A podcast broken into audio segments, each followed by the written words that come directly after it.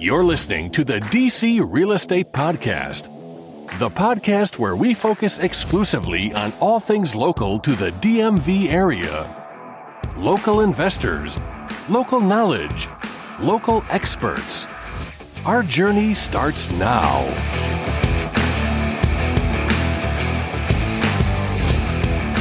Hey everyone, welcome back to this week's episode of the DC Real Estate Podcast. My name is Russell Brazil. I am an associate broker with Arlo Real Estate. Sorry we were off last week. Our co-host Jack Sadden got COVID unexpectedly, so he was out last week and he's out this week too. But we got uh, one of our favorite guests, Ron Gallagher, filling in for Jack. Hello. And uh, our special guest this week, we're really excited to have him. He's one of the most popular investors, I feel like, in the DC area. Uh, he's the myth, the man, the legend. You might know him as Dr. Joe, or you might know him as the Master Assassin. I'm talking about Joe Asamoah, of course. Okay, okay, okay. Thank you, Russell. You need the applause track. okay, well, it's, it's Oh, you know, do I have applause? there you go.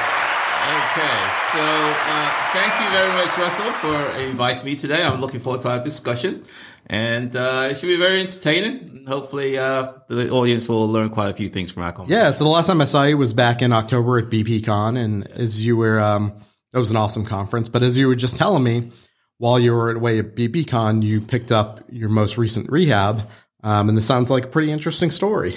Yes. Uh, so this is the latest purchase I've got. Uh, got it in November, about a month and a half ago.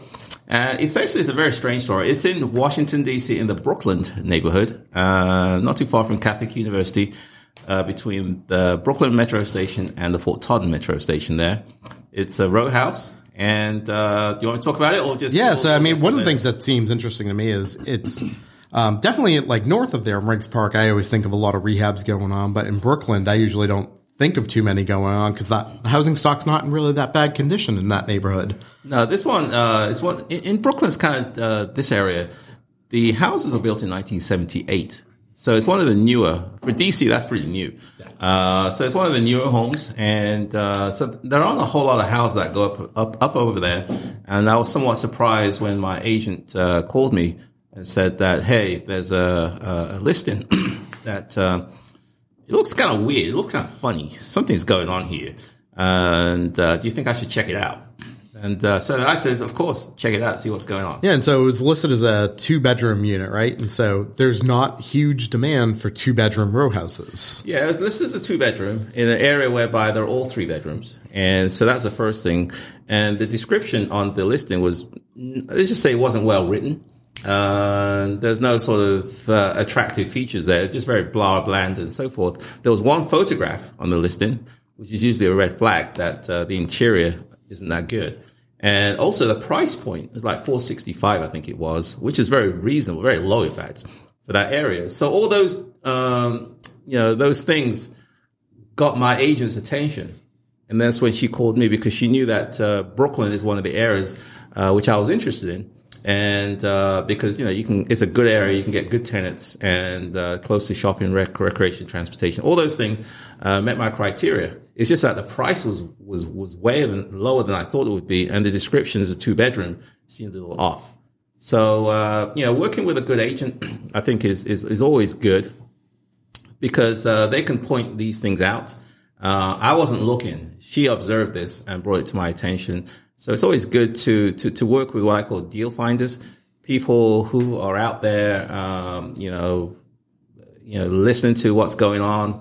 And every so often, if they understand your criteria, then they can bring it to your attention. Hey, They got the air to the ground. Air to the ground. They're looking in the MLS every day, and Yeah. so they're look they're seeing the properties that maybe other people are passing on, and can see something in them that Yes. not readily apparent to everyone else. Yes. like this one being listed as two Yeah. bedroom, Yes. but not really being quite a two bedroom. Uh, it was a three bedroom, really. Uh, they just had uh, one of the rooms. Uh, well, they combined two bedrooms into one, and therefore they made it a two bedroom. And uh, the house, as I said, wasn't in the greatest condition. It was in a good area. Uh, was also a check mark. What you, what I look for anywhere are houses in bad condition in good areas. And therefore, it gives you the uh, more leverage in terms of improvements and value add that you can bring to the table. So uh, she, uh, you, want, you want me to continue the story? Actually, Oh, do you want me to continue the story? yeah, Okay, so she um, so she contacted the listing agent, and to say, hey, you know, essentially what's going on here. And the agent gave her the backdrop of the story. And it was a, a, a parent who used to live there. They passed away, went to their children. And so the children, you know, it was too much for them to handle. It was kind of a mini hoarding house, a lot of stuff all over the place. And uh, they just wanted to get out and get their money. So, which is very common. The last several houses I bought, it's been that scenario where parents have passed away, went to their children, and children, you know, they just want out, they want the money and, and, and so forth. And I've been able to buy at least the last four houses that way. And, uh, so, uh, so she, she contacted the agent. She eventually, uh, made an offer. It was listed at 465, I think it was. We, they made an offer after backwards and forwards of 425. So, uh, 425 was what they agreed to. I was, uh, as you just mentioned, I was going to go to BPCon in New Orleans. So I didn't have the time to go see it. So this was based on quote unquote, the only, the only, um, uh, you know, what's the, what's the right word? The only condition on the contract was that I was going to see it. Yeah. And, uh, and therefore I would see it once I came back. So once I did see the house, uh, it wasn't that bad. I mean, I mean, I've seen some pretty doozies. on, on, a scale of one to ten, this was this is this is pretty good. Uh, once you see through, you know, you got to be able to see beyond the the, the you know. Yeah. So you'd mentioned it seemed like a hoarder like Yeah. situation, but so you got to be able to see past exactly. see past the dirt, see past all the stuff. Yes, yes. So you got to see beyond that. And so, uh, looking beyond that, I said, yeah, this has got potential here. And, uh, it had a garage. And therefore, uh, I knew that, uh, at least for what I do, which is the buy and hold model, um, and what they call the BRRRR strategy, where you keep it. And I rent to Section 8, uh, where the rents are based on the number of bedrooms. so it had a garage. So I knew I could, uh, replace that garage with a bedroom. And the two bedrooms upstairs could be to three, uh, bring that wall back. Was this a attached garage or It's, uh, it's attached. yeah, Yeah. so underneath the house? no, it's uh, you kind. It's, on, it's kind of weird. So you go in, turn right, and then uh, it's it's on the same level. Okay. As the as the main house, and uh, it wasn't under the house. okay. Yeah, I'm trying to picture it because you've probably seen those ones in like sort of the Brightwood area where they're Yes, sort yes, of go yeah, in. A lot right. of people No, turn it's- those. It's in. not one of those. Okay. It's not one of those. It's on the same level as your living room, dining room, kitchen. Okay. Okay, it's just a, an additional garage uh, on the same level. So I knew I could get rid of that garage and turn that into uh, you know living space. And uh, I also knew that um, the basement was a pretty decent sized basement. It had a high ceiling. Ceiling height was already there. Oh, yeah, it was always, uh, way For high. those that don't know, in, in DC, in the basements, we really need seven foot uh, ceilings and the majority of the ceiling height in order to create legal living space down there. Exactly. So it had about seven and a half to eight feet. It was pretty high ceiling. So I knew that uh, I didn't have to dig the ground, and uh, there was space there to where I could make at least two bedrooms. Uh, there's already there was already windows there in the basement. They weren't egress windows. Egress is when uh, for code, uh, if, in the event of a fire, you got to have two forms of exit, and uh, one is usually through the door, and the other one is usually through the window. And so this one had windows in the in the spaces where I could make it into a bedroom. It was just the one large rec room. Yeah. that's that's the, that's the basement. And uh, I knew that uh, there's potential there to expand or enlarge the windows to make it into egress. and I could put walls whereby I can create two bedrooms and also create a full bathroom. So I knew that I could turn this two bedroom, two and a half bath into a six bedroom, four bath. Yeah, so we we get two bedrooms in the basement, Mm-hmm. additional bedroom on the main level in the garage, and then the two bedrooms upstairs. We're deconverting that back to a, Yes. the, the original three bedroom. Yes. So suddenly the two becomes a six. So it's a familiar theme because my goal is the same thing, always to, you know, anti-open concept. Let's put up some walls, make some bedrooms, and maximize the cash flow. Well, yes, uh, I open up the main level, you know, in terms of uh, living room, dining room, kitchen. That is definitely a distinction between the two of you. yeah. So you want open level main con- open open concepts on the main level, Yeah. which is what tenants want. Ron actually does the opposite. He encloses the dining room to make an extra bedroom on the main level. But you wouldn't want to have necessarily a six bedroom anyway, right? Because you only get a little bit, it's only an incremental increase as far as the rent that Section 8 pays, but there's probably less people that that have a six bedroom voucher, right? Does it work like that? This, this is this is how it works, okay? And this is the the aha for me. Uh, many many years ago, I mean, I've been doing this about thirty five years. Okay, so when I first started, um, when I got into the Section Eight sort of um, uh, um, and a revelation, uh, I uh, because the normal stereotype is that they're going to trash your house, they destroy it, it's going to be chaos, drama, blah blah blah, and so on, which is true for a lot of folks, but it's not true for all of them. But you know what? But you, I have mostly market rate tenants. A lot of them trash your house too, right? It's true. Drama as well. Yeah. So uh, yeah. So uh, drama and trashing your house is not unique to or solely the domain of Section Eight. It's just you're dealing with people, and you get the good, bad, and ugly in all people. So well, once I realized was that uh, then the question I realized that the rents that you get is based on the number of bedrooms that you have. And so, uh, and I, you know, I have a kind of business background. So I realized that, okay, then, hmm, shall I, if I increase the number of bedrooms, then I can get more rent Out of the same property. out of the same asset. So let's say three of us buy this one house. It's uh currently a three bedrooms. Uh, Russell keeps it as three bedrooms, which is typically what's going to be in my strategy. which is what most people do. Okay. Ron's going to get Ron- six Ron- bedrooms. Yeah, Ron's going to get four. Let's say Ron adds another bedroom. Yeah. No, I'm just, I'm just high, high, high. You know, you follow me? Uh, Just keep it simple. So you keep it as a three. Ron says, ah, I think I can add another bedroom. Uh, he makes it to a four. I say, oh, I think I got two bedrooms and I make it to a five. So three of us buy the same house, but we get three different rents. Okay. So, uh, if you buy it and left it as a three bedroom, you probably break even. Uh, if you buy it as a four bedroom, you may get a little bit of cash flow. But now if I make it into a five bedroom, I get decent cash flow. so you're squeezing out a lot more cash flow out of the same asset, just using a different strategy. Yeah, and the, the only thing different is that I'm renting to one family. Okay, just Right. one family. And so the question becomes are there enough people that have four, five, and six bedroom vouchers? Right. You know, to make it worth your while. That was my question. That's the Is question. there is Um, there your vouchers are based on like you have a six bedroom voucher, but there Yes. probably isn't that many. right. So yeah, is the is the demand You have to make a dis- decision. Like I, Exactly. going going to going from go to five bedrooms, that's probably a no brainer. But going to mm-hmm. six might be the tipping point where you say no, I'll hold back to five because there are more five Right. bedroom so vouchers. It's, it's you know supply and demand. Obviously, there are more people with three than there are four. There are more people with four than there are five. Right. There are more people with five than there are six. But the question: Are there enough people with six to make it worthwhile? Okay. Now, if there's only one person holding DC with a six bedroom voucher, and that person is happy where they are, then you got a problem if you have a six bedroom house because there's no demand for it. Okay. But there are enough people who have six bedroom vouchers. Okay. And the problem in DC is that there aren't any six bedroom houses because they don't exist.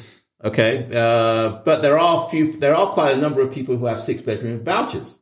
So those folks can't find any six bedroom houses and therefore they have to go to a five or to a four. And then it, it's actually kind of interesting because not only is there not very many six bedroom houses, but there's so few that DCRA or DCHA actually doesn't actually publish the right. six bedroom section eight rent schedule. Exactly. They only tell you up to five bedrooms. Exactly. Exactly. So, And so I had no idea there was a six bedroom schedule until you told me. Um, I think we were looking. 15% of the five. Yeah, I think we were looking at one of your properties in Columbia Heights that was six bedrooms, and you told me that. I was like, I had no idea there was a six bedroom schedule. Yeah. So, so then, so that's what I did. I spoke to the folks down at the housing authority and said, are there enough people who have six bedroom vouchers to make it worth my while? Uh, or no, I did it the other way. Which group of people have the hardest time finding something? Follow me? So that's, that's the way I twisted it. And they said, I said, what about the people with one bedroom vouchers? Ah, they, there's plenty of those around. You know, they've got apartments left, right, and center. What about the people with two? Ah, they don't usually have a problem. Three, yeah, they, yeah, they're okay, but they, you know, it's harder. Four, whoa, you know, they have a hard time. Five, they have a really hard time. Six, you know, forget it. Okay, that's essentially what they said. So, for me, from a business perspective, I wanted to. I didn't want to compete with a crowd. I wanted. I wanted to be in a space whereby there's no competition. When you throw a six bedroom out there, there's no one else with the six bedroom. All those applicants are coming to you, and then you can choose the best applicant. Exactly. And that's essentially what the business model is, is to have a product that's in high demand but low supply. and wouldn't a six bedroom indicate infer that the, it's a family, right? Like Yes. that's going to stay there longer than Exactly. you know. And, and, and that's where I think our models change, differ, is that I cater to families. You have no turnover Ron has a lot of turnover. Yeah, I mean, just because my demographic is 20 something, you know, they're moving to DC, they're getting their first job, they're paying for a $800 bedroom, and then in two years, their living situation, you know, they're going to get pay raises and they're going to get to know the city and they're going to get an apartment with their friend or whatever. Exactly. So, my my model is slightly different. What I've learned is that as a, a as a landlord investor, I don't want turnover because turnover is the biggest expense, uh, hands down. In terms of that, you know, you got to clean the house, you got to paint it again, you got no money coming in. You know, it's very very stressful. It's very time consuming. I just didn't want that because I was working full time. Uh, you know, when I was doing this, so I just didn't want that drama. And I realized that for houses, especially when you have children, because children act like an anchor. Uh, once they're in, you know, the parents don't usually want to yank them out. They don't want to take them out of the schools. Right. They have neighborhood friends. Exactly. It's uh, so so once the kids are in there, you know, parents don't usually uh, flippantly, ah, I'm going somewhere today. You know, I'm going to another area. I'm going to another house. They they they, they tend to be less uh, transient.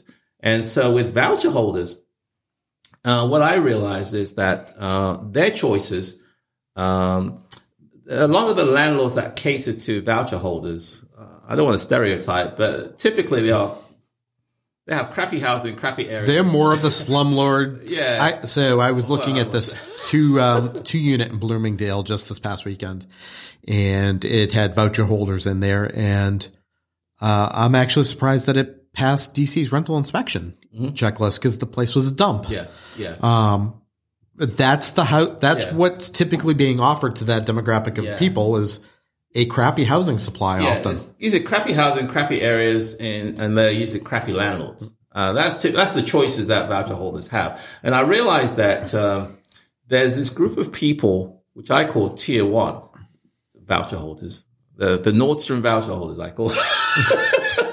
uh, these folks are not your. Then. Does it not- say tier one on their voucher? no, I call that way. You know, okay, give my, give my, my, you know, you know, if you, if you got, if you want a pair of shoes, you can go to Nordstrom's, you can go to Target, you can go to Dollar General. They're still shoes. Uh, so if you segment the market, uh, you'll find that not all people are the same. And, uh, so I segmented that Section 8 market and realized this is a group of people who are no different than you and I. They just want a nice house in a nice area to rent from a nice landlord. That's what they want. There's nothing complicated. And the problem is that their needs are not being served. Uh, I took the time to understand who these people are. Who are they? What do they want? What do they not want? Where do they want to live? Where do they not want to live? Who do they want to rent from? Who do they want not want to rent from? I, I took the time and effort to understand that, and uh, and therefore, if I had a product that meets their needs, then I'm more likely to attract them. Okay. And that's essentially the, the, the, the logic behind all this is that you buy a house in a nice area. Uh, you make it nice. And, uh, these tier one tenants, once they come to your home, now my homes are staged. So it looks like a model home. So once they come into the home, it's like, oh my God, and you take vouchers? uh, so, uh, It, it, it is worth mentioning because uh, your houses do look phenomenal. They're staged. Your wife does own a staging company, right? well, that's full disclosure. Yeah. So I get the discount rate, you know. Oh, she she still charges She you. still charges. Uh, you know, hey, we were married 28 years. You know? business is business. so, what's it called? Uh, but, but, but again, the idea is to differentiate myself from the competition. And uh, that's what I do. And, uh, and so I can attract and appeal to a, a different type of client base.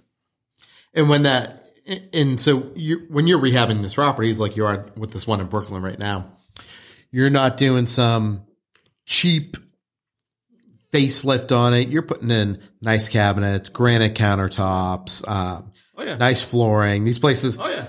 they look like any other rehab that would be resold on the market. Exactly. I would have no. My, my thing is that if I don't want to live there, then the tier one tenant probably doesn't want to live there as well.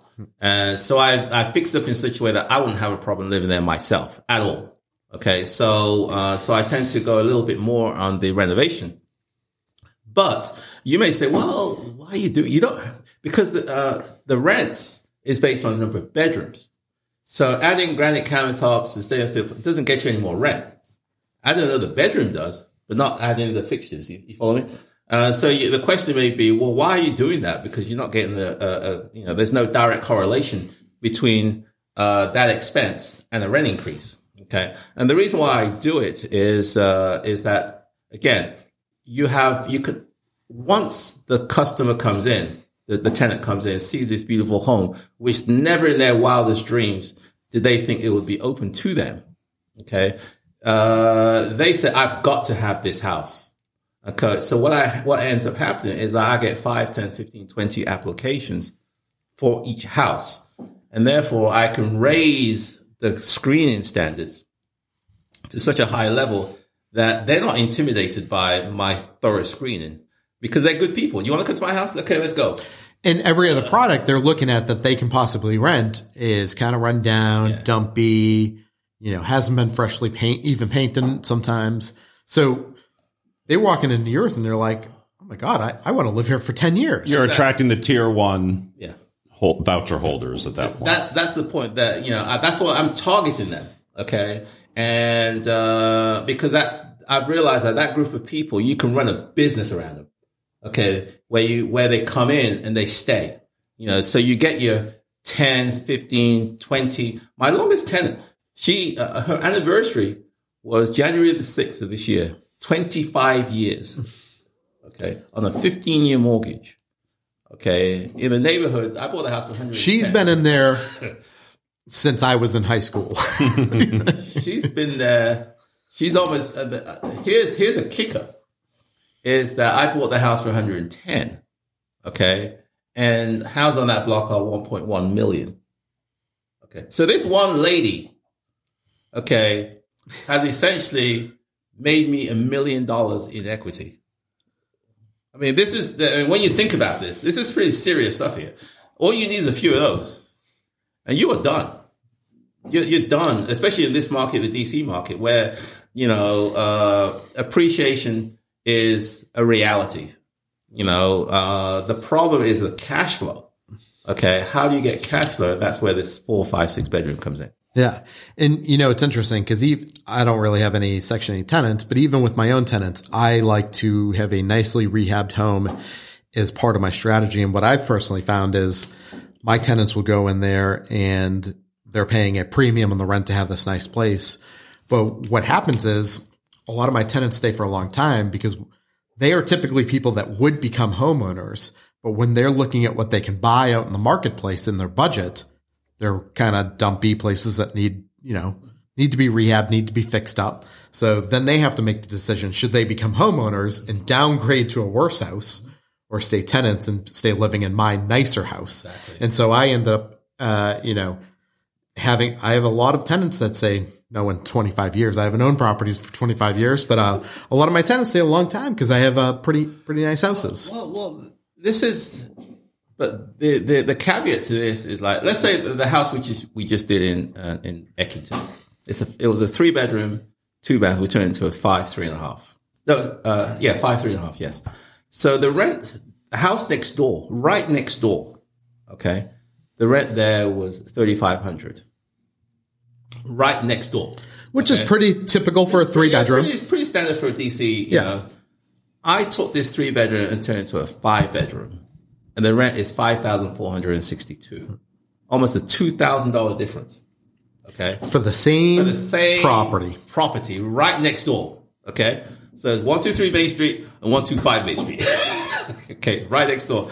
There's almost a two thousand dollar rent uh, a month rent. Now, the, here's the thing: if I if I rented it to a market renter at five thousand dollars, let's say, I mean, I wouldn't get that anyway because the market isn't five thousand. But even if I rented, There probably would have been 42, 43 in the market let's say. It's 42, 43, whatever it is. If I rent it to a market renter, and there's a pretty good chance that at some point they're going to say, "This is crazy. Let's go buy our own house." At some point, Right. Okay. Uh, I mean, I would do the same thing. Uh, however, for a voucher holder, there's no way they're going to be buying a, a six, seven hundred thousand dollar house. It's not going to happen. Or in the case of an Eckington house, we're talking about a million, million two. It's not going to happen. Yeah. It, it- it's not going to happen. Okay. So they're not looking to buy the house. And on top of that, they're not paying the 5400 anyway. Uh, the tenant's paying $400. Okay. So, so to them, I'm in this great neighborhood. My kids are safe, a beautiful home, model home, and I could be a part of the community.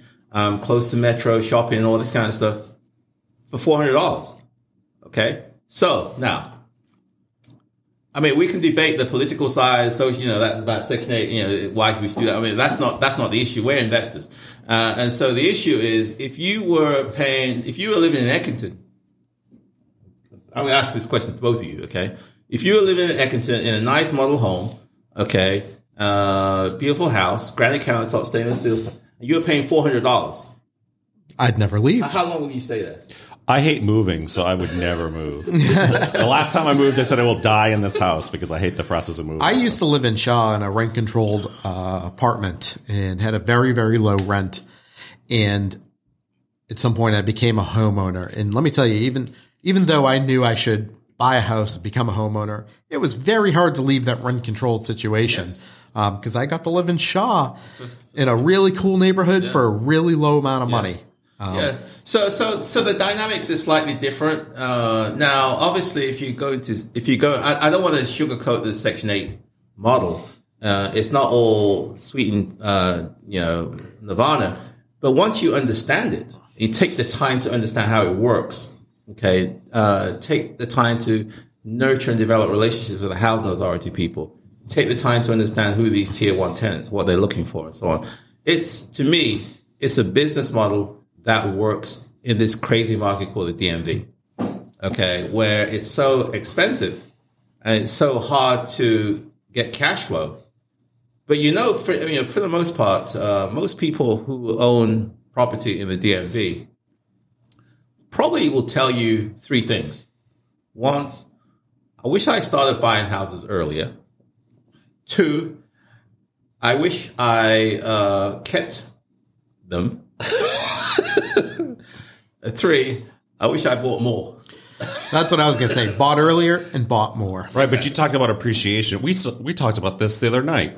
That DC, if you can figure out a way to make DC cash flow, what an awesome! And this is a DC centric podcast, so this is you know good information. If you can make it cash flow, what a what an awesome place to invest. Like I don't know why you'd want to invest anywhere else other than Washington DC because you get mega appreciation and you get mega cash flow. So, I mean, And what we don't talk about uh, enough, I think, is we also get mega rent growth, right? So the properties that I bought 10 years ago in the suburbs rent for more than 50% more than they did then. And in the city are renting for double what they rented for 10 years ago. And that's on market rates. That's not section eight. That's just how much the rents have gone up in the last decade. Yeah, it's. Uh, I mean, I, I did the analysis. Uh, I think it's about three or four years ago. Uh, I bought my I bought one house in Temple Hills, Maryland. Uh, this is in the mid '90s for 100k. Okay. At the same time, I bought a house up in uh, Columbia Heights, believe it or not, for 100k. At the same time. Okay. was this like before the metro stop? I've got an Oxon Hill property I bought for 100K too. Probably around- has. this is probably around the Metro time. The, uh, just before the Metro came in, and uh, that was 1999 for the listeners, right? But they, they started that construction before then. Uh, they were doing some, there was a lot of construction going on uh, with the Green Line uh, prior to that. Because I used to live in Columbia Heights.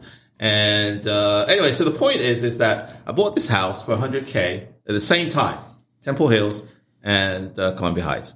Fast forward uh, to a year or two ago. Okay, the house in Temple Hills probably worth what 350, 360, something like that. That's about right for if it was single family. Yeah, single family, you know, uh, things. Um, and the house in Washington was like, at that time like 800, uh, 750,000. Yeah, it's probably a million now. Yeah. So, so, anyway, so, so the question, and then the rent in the Temple Hills like 2,000 and the rent in the DC one was 4,700. okay. So I'm, I'm, I'm, I'm, when you put this on a spreadsheet and you look at this, okay, you actually analyze this stuff, you realize that, uh, the real money is appreciation after you cut through the chase. I mean, hundred dollars extra. and the cash flow is figuring out how can we hold on to the property that's- long enough to watch this massive amount of appreciation. Well, but it's you you you you uh, what's it called? The real the appreciate. And what I realized that not all areas appreciate the same. Okay, so if you're going to buy and you take a long term view, then you don't just buy anything anywhere. You're a bit more strategic in buying areas where it's more likely to appreciate because that's what you're going to get the biggest return over the, the long haul. But the problem is the cash flow. Okay. And so this is where it gets a little trickier. Uh, when I first started, I had a job. So you know, my, the first house I got, I mean, I don't know what, this is, this, the story, the, the, here's the bottom line. I got the tenants from hell. I bought a house in Columbia Heights. It was a, I had the tenants from hell. Okay. I didn't know what I was doing. I just bought a house. And uh, after all the drama that these guys gave me, I was making $50 cash flow. That's it. $50. Okay. I bought this thing for 47000 and, and at that time, they were telling me I was getting ripped off. I was paying too much. I was getting duped. okay. So after all is said and done, I'm making 50 bucks. Now, anybody in their right mind say, why in the world are you buying this house? Okay. Are you crazy for 50 bucks? It's not worth it. Okay. There's no cash flow. Okay. But, you know, luckily I had a different mindset. I had a job. So I didn't have to live off this 50 bucks. Okay. But I knew that over time, this asset being in the capital city, a capital area, is probably going to appreciate because that's how it plays out throughout the whole world. And, uh, and so it's just a matter of holding on to this thing until the future. I didn't know when. I just knew it was just a matter of time. Yeah, I mean, there is a, so I've heard it, I think, from you and from Ned that there's a large belief amongst investors all around the world that if you invest in the capital city of a country, things are going to work out pretty well, whether it's here, whether it's London, where Joe's a little familiar with, Beijing, wherever it is, Tokyo. Yeah, there's certain dynamics of capital cities. This is unique. There's only one, first of all. And two, that's where the money is for the most part. Three, land in capital cities is usually very restricted. And uh, four, there's jobs there. And uh, it's where the seat of power is. And uh, and so if you own assets in that capital city over over the long haul, it goes through cycles. But over the long haul, it tends to appreciate more so than any other place. It's more predictable than any other place in the country. And so that's that's that's where I came from because I used to live in London. Yeah, it's interesting because you mentioned it goes through cycles. I, I actually I did this math sometime in the last year where I did the calculation that if you bought a median priced house at the height of the housing bubble, right? So, and I think it was like first quarter 2007, literally the worst time in the history of the world to buy a property. If you'd bought a medium priced house then and you still owned it today and it was only medium priced, and if you experience, if your rent just tracked inflation and only inflation, you averaged a 14% return per year. That's pretty good. Right. That's if you bought it the worst time in history. Yeah. Um, right. So over the long periods of time, now that's not to say every property you bought, right? Right. You but you bought in Detroit, maybe that didn't exactly, happen. Yeah, yeah, you can't say that for every yeah. city in the country. But for the most part, you can say that for the capital city. And DC is even more restrictive because you had the height regulations. So it's not like we can build super tall skyscrapers. Right. New York, they'll go and tear down a building and build a taller building to create more units. Right. We are very restricted building. So lots of people don't like building restrictions. Yeah. Investors who own property do like yeah, also, them. you can't. I mean, it can't. Most places you can annex the next city or next, you know, suburbs or whatever. Exactly, like Houston or something. You, you can't annex Maryland. Right. right. They're, they're not going to take too kindly to that. And there's a lot of federal land right. and government right. land, exactly. and you know, exactly. so there's there's but that's so why you also scarcity. See the growth in our metro area forms rings going further and further yeah. out because. Um, we have to build outwards as opposed yeah, to upwards. Yeah, yeah. So you know, it, it's it's a, a, lot of sort of uh, experience. I mean, having gone through four cycles, because uh, I bought my first house in '87, and uh, I, I I've been through some cycles. I mean, cycles are very uh, uh, what's the right word? Uh, very humbling. Okay, because when the market's hot you think you're a genius. Yeah. You think you know it all. Everyone's a genius in yeah, a bull market. Uh, you know, everyone, you know, but it's when the market tanks. Uh, that's when you realize, uh, who's swimming naked, as they say. and, uh, you know, having gone through four of these cycles, and, uh, I realized that I, you know, the key to my success had to be a reliable income stream. You know, where I knew the rent was coming in regardless. And, uh, and, and, and having people who stay a long time who's uh, and so that's where everything drifted towards the Section Eight model is because uh, you know these folks once they're in tend to stay longer the income stream is very reliable. I mean, it's a 26, it's a 25 billion dollar program. So there's a lot of money out there uh, that's allocated to this, and uh, and so if you can understand how it works, then you can um, you know really leverage it to your benefit. You know, one thing I'd like to dig in with the Section 8 is we sort of touched on it earlier when we we're talking about the Eckington property where your five bedroom rent was going to be about 5400 and change and the market rate rent was going to be significantly different than there. And there are certain neighborhoods in DC where that market rate rent and the Section 8 rent are drastically different. It, it is a huge inefficiency in the market. Um, and you're really exploiting this inefficiency. Well, I was exploiting it. You're taking uh, advantage of it. No, I just, was, uh, you know, I understand how it. Yeah. I mean, this is not Joe's. Uh, but I, I, think that I mean, anyway, we all could yeah. do this, okay?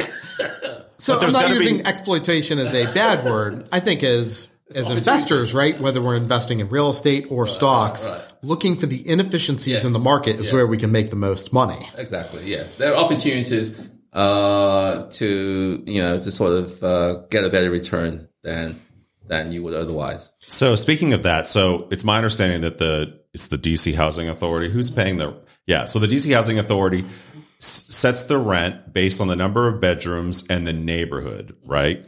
So are there neighborhoods that like let's say if this a five bedroom is five hundred thousand dollars in Kingman Park? I, am just throwing these out here. I don't know if these are real numbers, but that same Definitely five not bedroom, a real number. okay, but that same five bedroom is eight hundred thousand in Columbia Heights. Okay, maybe my numbers are too uh, low. Rent. Yeah, uh, you talking I'm talking about. Pri- I'm talking about when you're bu- when you're looking oh, to buy a house. Price. Acquisition price. I mean. Exactly. Okay. Okay. Yeah. Because yeah. if if if the yes. the housing authority has set the rent at five thousand four hundred and sixty two in both Columbia Heights and and Eckington and sure. Kingman Park, yeah. whatever, yeah. then you would want to buy in Kingman Park because if the acquisition price is lower exactly. and the rents are the same, so would you be able to divulge what neighborhoods that um, inequity I, is? I, don't want to divulge. I was just curious. no, but, but, this is how it works, okay? Uh, you know, I think I, I mean I train people on this stuff. I have a joint venture program whereby we I show I show people what I do and, and they can look over my shoulders and they can replicate what I do. Because as a, when, when you get 5, 10, 15, 20 applications per house, okay, you need to be in that room when you offer that home to somebody. The joy, the excitement, the happiness, you know, uh, it's a dream come true. And it's a very nice feeling when you know that you're doing good uh, and helping the family. Now, the flip side to that, you need to be in that room when I'm making that call to the other 14 people. Okay, I'm saying I'm sorry. I've only got one house. And as as a real estate agent, I am constantly letting people down, and so I, I feel that pain. Yeah. I, am not necessarily doing it with tenants, I'm doing it with potential buyers yeah. a lot. Um, yeah, because on my rentals, I usually get two or three applicants. I I usually don't get 15 or 20 like you're getting. Yeah, it's crushing because they are tired. I mean, I, I gave this. Let me give this this story. Uh, one of my uh, tenants now. Um, I, I, as part of my screening process, I go to the people's homes. Okay, that's that's because I want to see how they keep their home. Because how they keep the home today is how my house is going to be in three months. So, as part of the home visit, she lived in uh, Congress Heights in Southeast, and uh, a pretty rough neighborhood. Okay, rough part of Congress. And she said, uh, "Look, don't judge me by what's outside, because I can't control this neighborhood. Okay, judge me by what's inside my house." And her house is spotless, immaculate. The kids are well behaved and so on. She said, my biggest fear, I hate living here. My biggest fear is that my kids will get killed on the way home from school. Okay. Shot, killed. So that's what's on her mind every single day living there. And, uh, she's just tired of it. She just wants an opportunity. So it's great when you offer that person the chance to move to a better area. Now, the other side is you're calling her and say, I'm sorry. I don't have anything, so I'm sorry. You're gonna have to stay here still. Okay, tough luck. Yeah. But, so it's not just the letdown of oh you didn't get this house. It's the letdown of a lifestyle getting out of that type of community yes. into a better one. But if you've already identified her as a tier one tenant, do you have like a Dr. Joe waiting list? Like, here's a standby list. Well, like, my, uh, in two weeks, I'll have a, this well, other rehab this done. I say I'm going So this conversation with Dr. Joe went really, really long. We actually got two full episodes out of this conversation. So we're going to cut this uh, sort of off here right around the middle, and we're going to continue next week um, and listen to what Joe has to tell us about building communities, being an ethical landlord, and his joint venture program. We'll talk more in depth about uh, when this conversation continues on next week's episode.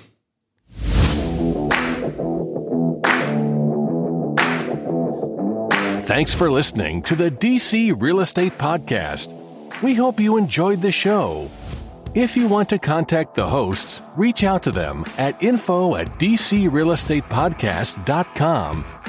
Don't forget to subscribe, rate, and review the show wherever you access your podcasts.